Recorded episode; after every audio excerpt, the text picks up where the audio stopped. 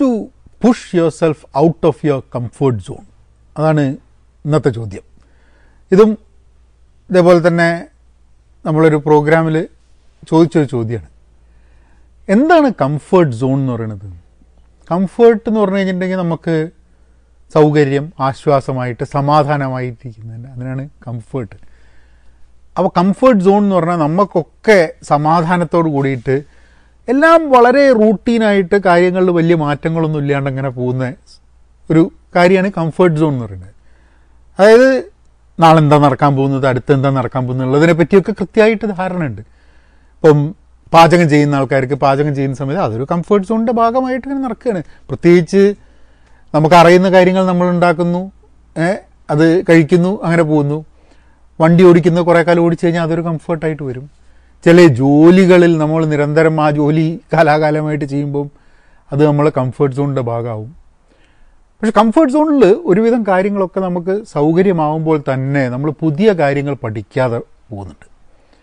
എന്തിനാണ് നമ്മൾ കംഫേർട്ട് സോണിന്റെ പുറത്തേക്ക് കിടക്കേണ്ട ആവശ്യം? അതാണല്ലോ ആദ്യം നോക്കേണ്ടത്. ഇപ്പോൾ കംഫേർട്ട് സോണിൽ നിന്നും പുഷ് ചെയ്ത് നമ്മളെ മാറ്റണം എന്ന് എങ്ങനെ മാറ്റാൻ പറ്റുമെന്ന് ചോദിക്കുമ്പോൾ എന്തിന് കംഫേർട്ട് സോൺ കടന്നു പോകണം എന്നുള്ളതാണ് അപ്പം ഇതിനൊന്നൊരു ഇതൊക്കെ നമ്മൾ നമ്മളെ ജീവിതത്തിൽ നിന്ന് ആഴത്തിൽ നോക്കി മനസ്സിലാക്കേണ്ട ആവശ്യമുണ്ട് അപ്പോൾ ഒരു കോൺസെപ്റ്റ് അവർ പറയുന്നത് കംഫർട്ട് സോൺ എന്ന് പറഞ്ഞൊരു ചെറിയൊരു ഏരിയ ഉണ്ട്. അതായത് നമുക്ക് വളരെ സൗകര്യത്തോടു കൂടി കംഫർട്ടബിൾ ആയിട്ട് ചെയ്യാൻ പറ്റുന്ന ചിന്തിക്കാൻ പറ്റുന്ന പ്രവർത്തിക്കാൻ പറ്റുന്ന ജീവിക്കാൻ പറ്റുന്ന ആ ഒരു കംഫർട്ട് സോൺ ഉണ്ട്.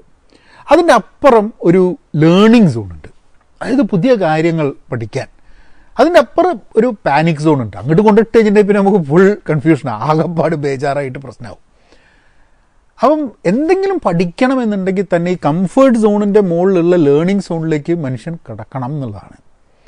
നിങ്ങളൊരു ഒരു പുഴേന്റെ വക്കത്ത് അല്ലെ ഒരു അരുവീന്റെ വക്കത്ത് ഇങ്ങനെ നിൽക്കുകയാണ് അപ്പോൾ വെള്ളമുണ്ട്. നീന്താനൊക്കെ അറിയാം. പക്ഷെ എന്താണെന്ന് പറഞ്ഞു കഴിഞ്ഞിട്ടുണ്ടെങ്കിൽ തണുപ്പുണ്ടോ തണുപ്പില്ലേ എന്നുള്ളത് അറിഞ്ഞൂടാ.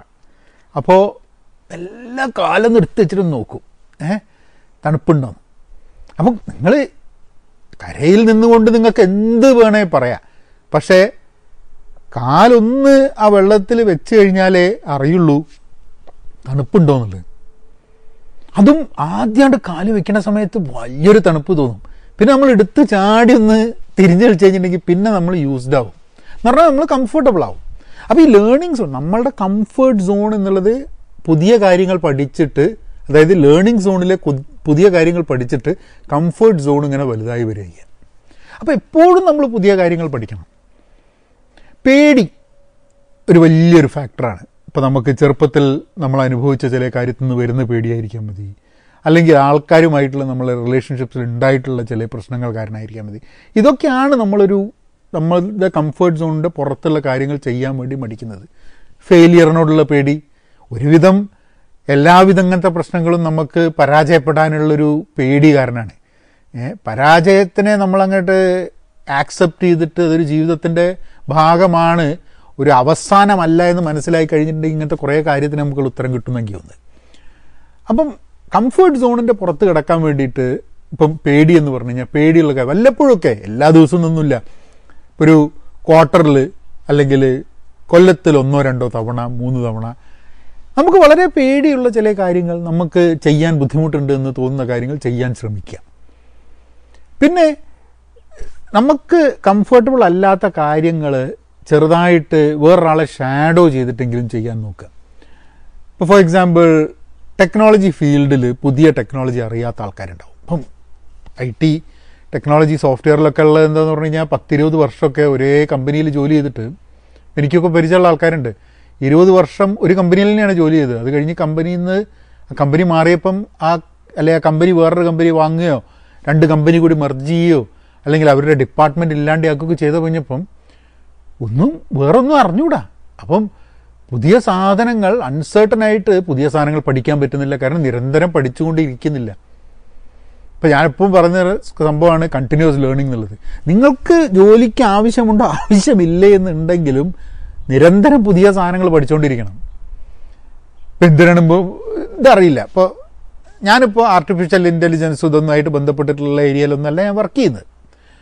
പക്ഷേ എ ഐ എന്നുള്ളൊരു സംഭവം വരും എന്നും അത് നമ്മളുടെ ഒക്കെ ജീവിതത്തിൽ ജോലിയിൽ ഒക്കെ മാറ്റം വരുത്തുമെന്ന് മനസ്സിലാക്കിയിട്ട് അതിനെപ്പറ്റി പഠിക്കാൻ വേണ്ടിയിട്ടുള്ളൊരു ശ്രമം നടത്തണം നമ്മൾ കാരണം നാളെ അത് വരുന്ന സമയത്ത് നമുക്ക് ഒരു ഐഡിയ ഇല്ലാത്ത മാതിരി ആവരുത്. അപ്പോൾ എന്തൊരു പുതിയ സാധനവും നമ്മൾ പഠിക്കാൻ ശ്രമിച്ചു കഴിഞ്ഞിട്ടുണ്ടെങ്കിൽ അല്ലെങ്കിൽ ഒരു പ്രാവശ്യം നമ്മളത് എന്തെങ്കിലും ഒന്ന് ഒന്ന് എക്സ്പെരിമെന്റ് ചെയ്ത് കഴിഞ്ഞിട്ടുണ്ടെങ്കിൽ then it is easier for us അത് നമ്മളെ കംഫർട്ടിന്റെ ഭാഗമാവും. അപ്പം നമ്മളെ കംഫർട്ട് സോണിൽ നിന്ന് പുറത്തേക്ക് പുഷ് ചെയ്യേണ്ടത് നമ്മൾ തന്നെയാണ്.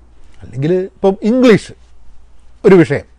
ഇംഗ്ലീഷ് ആൾക്കാരുടെ മലയാളമാണ് അവർക്ക് ഏറ്റവും ഈസി ആയിട്ട് സംസാരിക്കാനും ആർട്ടിക്കുലേറ്റ് ചെയ്യാനും പറയാനും ഒക്കെ കാര്യങ്ങൾ പറഞ്ഞ് മനസ്സിലാക്കി കൊടുക്കാൻ ഭാഷ മലയാളമാണ് അറിയാന്ന് പറയുമ്പോൾ ഇംഗ്ലീഷ് പറയാൻ എപ്പോഴും ഒരു ഒരു ബേജാറാണ് നമ്മളെ കംഫർട്ട് സോണിന്റെ അപ്പുറത്താണ് ഇംഗ്ലീഷ് പക്ഷേ വെറുതെ ഇരുന്ന് കഴിഞ്ഞിട്ടുണ്ടെങ്കിൽ ഇംഗ്ലീഷ് പഠിക്കില്ല. വെറുതെ ഇരുന്ന് കഴിഞ്ഞാൽ ഇംഗ്ലീഷ് കംഫർട്ടബിൾ ആവില്ല. അതിന് പറയുക തന്നെ വേണം. പറയാൻ തുടങ്ങുമ്പോൾ അതിൽ തെറ്റുണ്ടാവും. ആ തെറ്റുകൾ ആ അത് തെറ്റുകൾ ഒരു പ്രാവശ്യം ചെയ്തു ആവർത്തിച്ചു പിന്നെ പഠിച്ചു മാറും.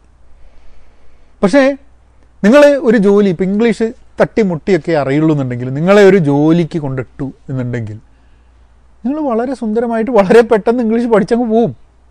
കാരണം അവിടെ ജോലിയുടെ ഭാഗമായിട്ട് നിങ്ങൾക്ക് അവിടെ നിങ്ങളുടെ ജോലി നടക്കണം നിങ്ങളുടെ കാര്യം നടക്കണം എന്നുണ്ടെങ്കിൽ ഭാഷ അറിഞ്ഞില്ലെങ്കിൽ കാര്യം നടക്കില്ല.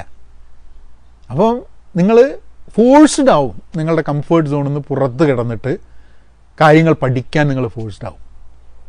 ഈ മാറുന്ന ലോകത്തിൽ അതാണ് ഏറ്റവും ഇൻട്രസ്റ്റിംഗ് ആയിട്ടുള്ളൊരു സംഭവം. അതായത് നമ്മൾ മാറാൻ തയ്യാറായില്ലെങ്കിൽ നമ്മളെ ഫോഴ്സ് ചെയ്ത് മാറ്റിക്കും എന്നുള്ളതാണ്. അത് നമുക്ക് ചെറുത്ത് നിൽക്കാനൊക്കെ ആദ്യമൊക്കെ ചെറുത്ത് നിൽക്കുകയൊക്കെ ചെയ്യും. കുറേ കഴിഞ്ഞിട്ട് നമ്മൾ മാറുക തന്നെ വേണം. കാരണം അങ്ങനെയാണ് ലോകം മാറുന്നത്. അതിന് നിരന്തരമായിട്ട് കണ്ടിന്യൂസ് ലേൺ ചെയ്യണം. അതുകൊണ്ടാണ് പറയുന്നത് കണ്ടന്റ് കൺസ്യൂമർ എന്നുള്ളതിൽ നിന്നും മാറിയിട്ട് ഒരു ആക്റ്റീവ് ആൻഡ് പ്രൊഡക്റ്റീവ് ലേണർ ആവണം എന്നുള്ളത് പഠിക്കണം. പുതിയ പുതിയ കാര്യങ്ങൾ. പുസ്തകം വായിക്കണം. നിങ്ങളൊരു വീഡിയോ കാണുകയാണെങ്കിൽ ഒരു പോഡ്കാസ്റ്റ് കാണുകയാണെങ്കിൽ എന്ത് പഠിക്കാൻ വേണ്ടി എന്ത് മാറ്റങ്ങൾ ജീവിതത്തിൽ വരുത്താൻ വേണ്ടി എന്ത് കാര്യങ്ങൾ മനസ്സിലാക്കാൻ വേണ്ടിയാണ് നിങ്ങളത് ചെയ്യുന്നതെന്ന് മനസ്സിലാക്കിയിട്ട് അത് പഠിക്കാൻ ശ്രമിക്കുക. ഐ തിങ്ക് കണ്ടിന്യൂസ് ലേണിംഗ് മാത്രമേ ഉള്ളൂ നമ്മളെ കണ്ടിന്യൂസ് ലേണിങ്ങും എക്സ്പെരിമെന്റിങ്ങും പരീക്ഷണങ്ങളും മാത്രമേ ഉള്ളൂ നമ്മളെ കംഫേർട്ട് സോണിൽ നിന്ന് പുറത്തേക്ക് പിന്നെ ഇടയ്ക്കിടയ്ക്ക് ചെക്ക് ചെയ്യണം. നമ്മൾ കംഫേർട്ട് സോണിന്റെ ഉള്ളിൽ കുടുങ്ങി പോകുന്നുണ്ടോ എന്നുള്ളത്. അത് ശ്രദ്ധിച്ച് കഴിഞ്ഞിട്ടുണ്ടെങ്കിൽ മനസ്സിലാക്കാം. കഴിഞ്ഞൊരു നാലഞ്ച് മാസത്തിൽ നമ്മൾക്ക് കം അൺകംഫർട്ടബിൾ ആയിട്ടുള്ള കംഫേർട്ട് സോണിന്റെ അപ്പുറത്തായിട്ടുള്ള എന്തെങ്കിലും കാര്യം നമ്മൾ പഠിച്ചിരുന്നു എന്നുള്ള ആലോചിച്ച് കഴിഞ്ഞാൽ ഇല്ലയെന്ന് മനസ്സിലായി കഴിഞ്ഞിട്ടുണ്ടെങ്കിൽ മാറി ചിന്തിക്കാം പഠിക്കാം. അപ്പം അതിനു വേണ്ടി റെഡി ആവുക. Continuously learn always be an active and productive learner നവനായനാക്കാം